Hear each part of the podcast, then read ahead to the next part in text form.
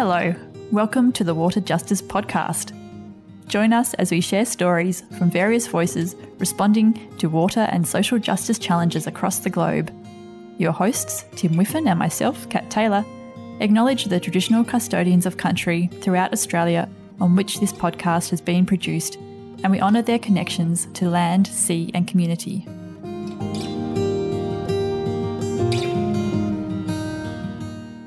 If you've ever dug a hole at the beach, you might know what it is like to strike water. This is an experience we soon may not be able to share inland, where groundwater is rapidly depleting the world over. To mitigate the risks associated with over extraction of groundwater, we need a plan, something Professor Jay Famiglietti says we are lacking in many cases. As the executive director of the Institute for Water Security at the University of Saskatchewan, and an advisor to many state, provincial, and federal government officials on water security issues in North America, Jay does a lot of heavy lifting advocating this subject. The What About Water podcast, found on all good podcast players, is also hosted by Jay in his quest for better science communications. Inspired by his media appearances and vast contributions to his field, I spoke to Jay to get an unfiltered introduction to the subject of water security in an age where floods and droughts can affect the same area in a short period of time. Thank you for joining us on the Water Justice Podcast, Jay Famiglietti. I'd like to start by asking how you feel water security is represented in public discourse. If you could stress the importance of water security to global leaders, what would you say? I would say that it's taken for granted that, you know, like democracy, it's incredibly hard work. It just doesn't exist. There needs to be real commitment and, and real understanding. And in my experience, you know, that's that's not always there. Mm. And when we look around the world, we can see places that maybe have enough water, but don't have water security because the government doesn't have that commitment. And so that's that's really frustrating. Could you give an example of what a good policy in that space might be then? If we consider, especially first world nations that have access to quite a bit of water but aren't putting good policies around it, what might that look like? Well, I think uh, for you know a simple definition for me of water security is does a region have the commitment to providing a reliable supply of potable water to the population to do the things that that region wants to do. And we know that that's quite varied these days. So it's water for people, it's water for the environment, it's water to grow food and for industry and for economic growth and, and to produce energy. And so all those things, I think, have to be accommodated. And it's not one versus the other. So, in my mind, a sound policy recognizes all those competing needs and has some kind of transparent way to make those allocations. And you know, the transparency is important because if you don't have the transparency, then it becomes us versus them. It becomes, you know, city versus rural, you know, agriculture versus environment. And that's ridiculous because we need all of those things. So I also feel like there's a big educational burden around what I just mentioned there. And, you know, I'm at the Global Institute for Water Security, so it's part of my mission to do that education and to help decision makers understand because let's face it they're not educated in in water and climate change you know the way people in my field are. So i just feel that's part of my responsibility to to do that education to help them understand what water security really means and how it, it, it can't be taken for granted and I think your resume, let's say, in the educational space is, I think, in, in some ways unparalleled, and especially on something like the What About Water podcast um, as well. Oh, thank regular, you very much. Feature. Thank you. Yeah. Well, I'm glad you feel that way. Next time I need a letter of recommendation, I will uh, ask you to write one. Thank you so much. Listen, Jay, I'd like to return maybe to a, a sort of negative space. Could mm-hmm. you summarize the global threats to water security for our listeners? What are what are your concerns going forward? I have I have many concerns, and I'll summarize them from the. I'll give you a spatial picture because that's what I do. I work with satellite data, and these days I'm I'm thinking about how to translate and make that satellite data actionable and bring you know bring the message, bring the understanding to the different regions. But there's a broad picture that's emerged from our NASA satellite data, which we've been analyzing for 20 years and then before the satellites even launch preparing to analyze for you know another five or six years so you're talking about a quarter century of work and two solid decades of, of studying and watch and watching these very rapidly developing scenarios sort of develop right right in front of me through these satellite images. So so overall, we've got to think of a, a global map, right? And we've got sort of a background pattern of the high latitudes, both the northern and southern hemisphere, and the tropics mm-hmm. getting wetter, right? So high latitudes, low latitudes, so like boreal forests and you know the tropics getting wetter, and in between the arid and semi-arid parts of the world getting drier. And that's driven by climate change, and that's been predicted by the IPCC climate change models, you know, since the beginning of the IPCC reports. But you know, those reports were really targeting the end of the 21st century, and we're we're seeing that now.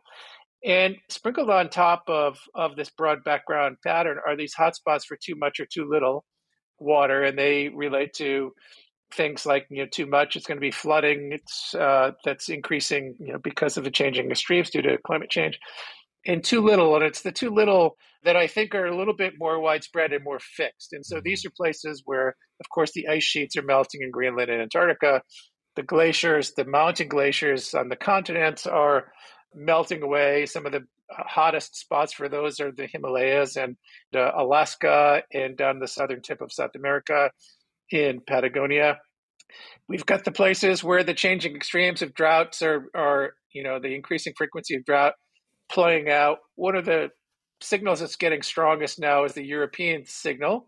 So there's a broad swath of Europe that, you know, we see it in the news and it's been in the data for a few years. I probably should have done a better job communicating on it. There's a reason why I didn't. We can we can get to that later. It's because I didn't see it until recently, and mm-hmm. because I was looking at older data.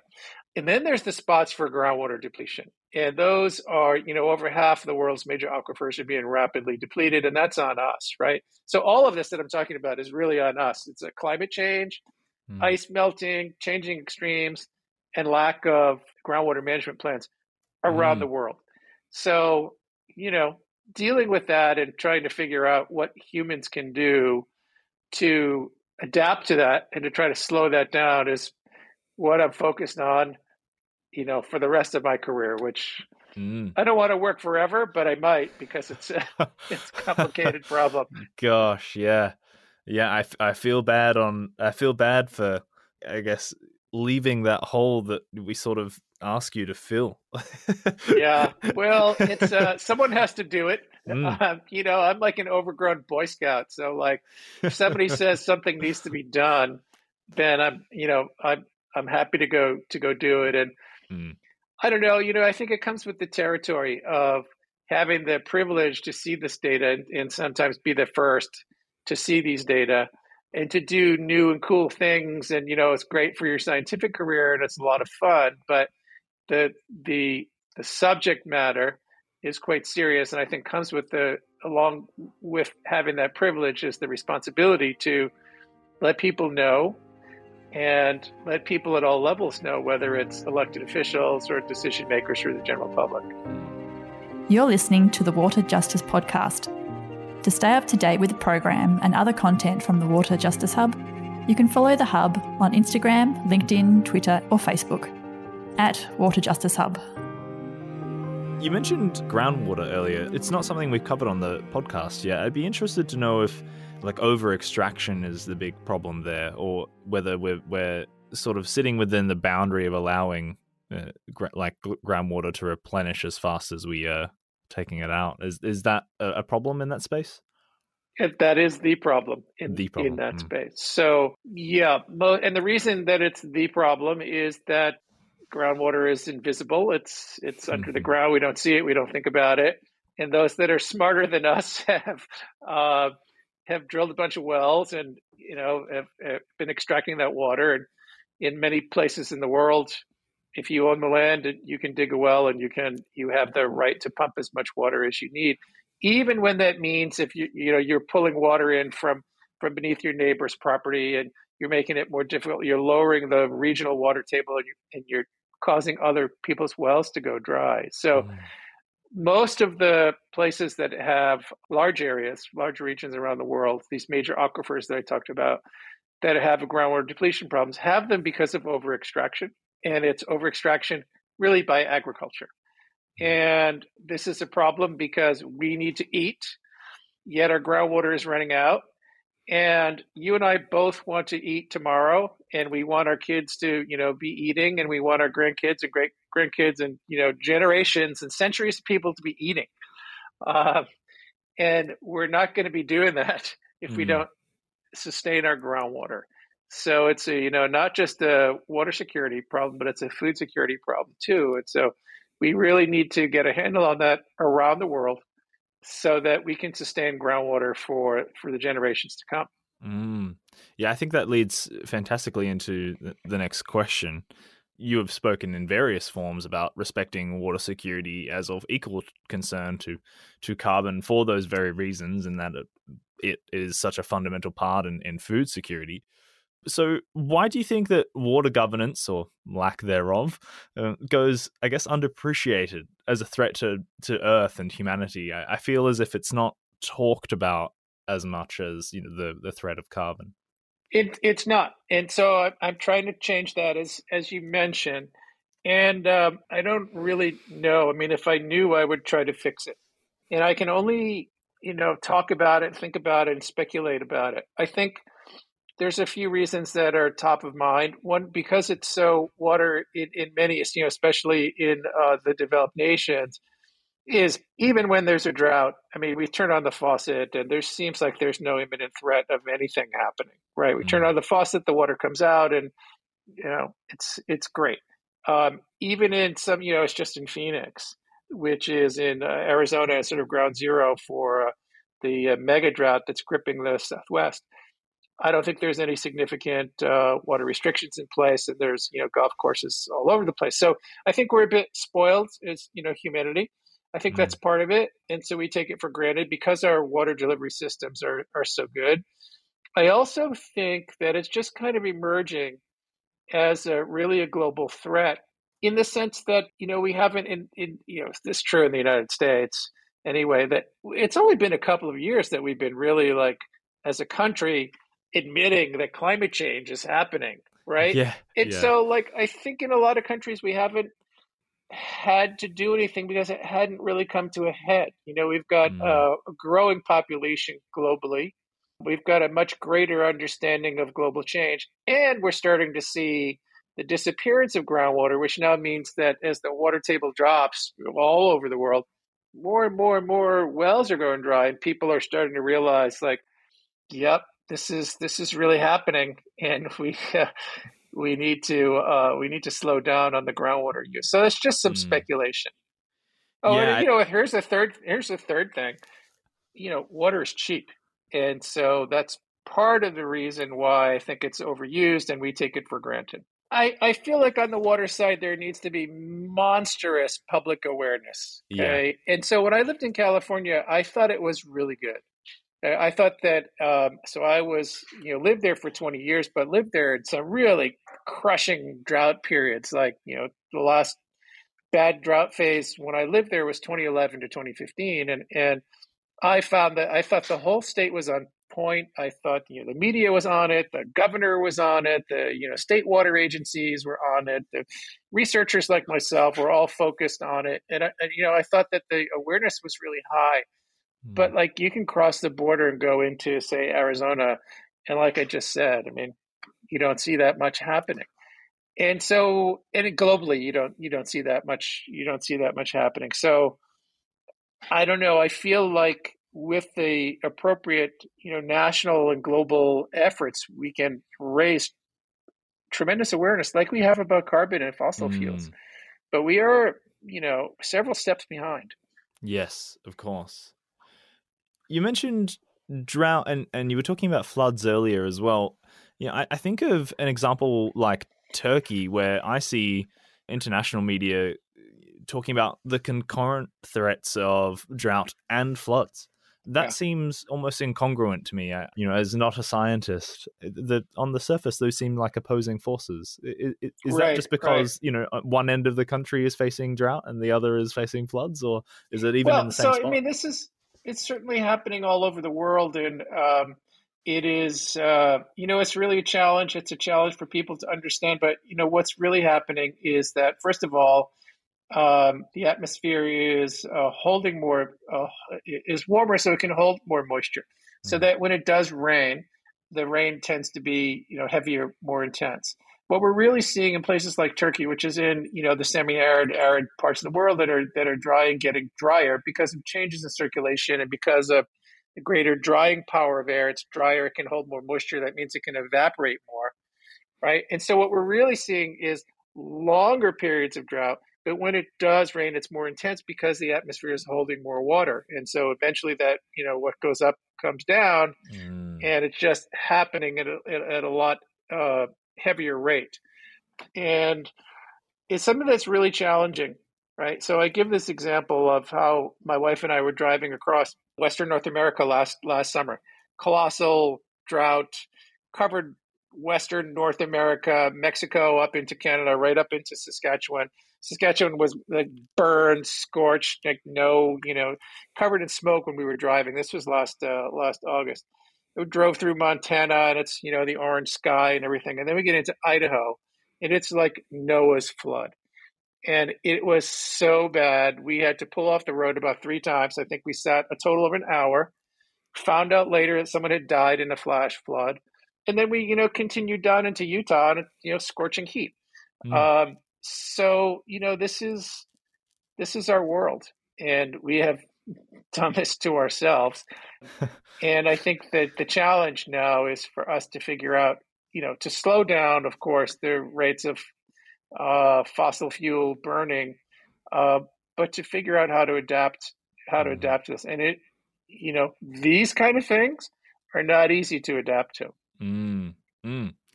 True, but I, I suppose I'm going to ask you the difficult question. You're probably in the, the best position to see what kind of adaptations we can we can make. Um, you, you know, your own kind of commentary or publications and on your on your podcast or in, in your writing, you're, you're very solutions focused, which I think is fantastic. What what gives you hope for the future? I think that um, when you when we think about water, it really is a vehicle for collaboration and and not for conflict. And so when I look at again, you know, a lot of so much of what I've done, I'm sort of like one dimensional. I mean, so much of what I do is driven by the research and and the uh, satellite data that we work with. And when we look at these regions that are these hotspots for too little water, whether it's you know drought or ice melting or or groundwater depletion, they're transboundary, right? That means they cross political boundaries. It could be a few states, it could be a few provinces, it could be a few countries. So, you know, Turkey, Syria, Iraq, Iran, you know, great example, or you know, Middle East, Israel, Jordan, Palestine. And I I know that people because they've seen it can come together around water and put aside their political differences because it's in their mutual interest. Everybody knows that that they need water. Everybody knows that uh, um, that our resources need to be shared. That you know rivers are sometimes political boundaries, and it's in our best interest to to collaborate rather than to to fight over that. And so um, I'm seeing more of that. I'm seeing more nonprofits built around that. EcoPeace uh, in the Middle East is a great great example. So love to love to give a, a shout out to to them. But there are lots of organizations around the world that are doing that kind of work. The other thing that gives me hope always is as a as a as a professor, seeing students in the classroom, working with my graduate students, passing on the baton. But you know, it's not just passing on the baton to one person. It's been you know passing on the baton to tens of students over the years who will be doing the same with their own students. Those of those of whom have gone into academics. You know, I feel like we're in good hands Mm. moving Mm. forward. Mm. Yeah, I think that's a fantastic note to end on. But I will ask if, if is there anything that you wish I had asked? Was there anything that you came into the conversation today, you know, kind of hoping to say your piece on? No, I think we actually pulled out some fun stuff, like you know, what a security is like democracy. um, but you know, I guess if there's one thing I want to add, it's the the role of the role of industry. Mm. And what we need, I think, to really move the needle on water security, because industry uses about 80% of the water that is withdrawn from our rivers and from our groundwater, and that's most of the food industry, that we are not going to move the needle on global water security without deep engagement from industry, and, partic- and in particular the food industry. And so to me, that means real stewardship, real leadership. Like we need to be walking into whether Washington, D.C. or Ottawa up here in, in Canada. It can't just be me walking in to talk to government officials. It needs to be me and industry leaders saying, hey, you know what? We really need to manage this water because it's important for people, it's important for the environment, it's important to grow food, it's important for industry. You know, we need better regulation and, and policy. And so I think we need the industry engagement on mm. that. And so that's one thing I'd like to add. I, I wonder whether, you know, we've seen the kind of nutritional debate gets squashed by you know Coca-Cola and associated fructose lobbyists, I suppose, in mm-hmm. North America. I, I half wonder whether there's room for collaboration there because I, I, imagine you could cut out a significant amount of water use just by removing the parts of our diet that do not serve to actually nourish yeah. us at all. Like I, I think that's that's an excellent. And part of the conversation is not just like crop per drop, but calories and, and nutrition per mm. drop. And that is absolutely the way that we will have to go in the future. Mm. Just like it's, you know, crazy to grow some of these things that we grow in the desert, like, I don't know, cotton and alfalfa. We will get to a point, I believe, that we become, we, global society, so, you know, your country, my country, we get to the point where we start thinking much more carefully about how that water is allocated mm. because we will we will have to because mm. there won't be enough especially on the groundwater side there won't be enough to go around. Yeah. On that note thank you very much jay Famiglietti for joining us today on the water justice podcast. It was my pleasure. Thanks so much for having me. I thoroughly enjoyed speaking with jay and i hope you learned something from his valuable commentary. If you're interested in more of Jay's insights, you can find some of his research in the episode description or follow his What About Water podcast.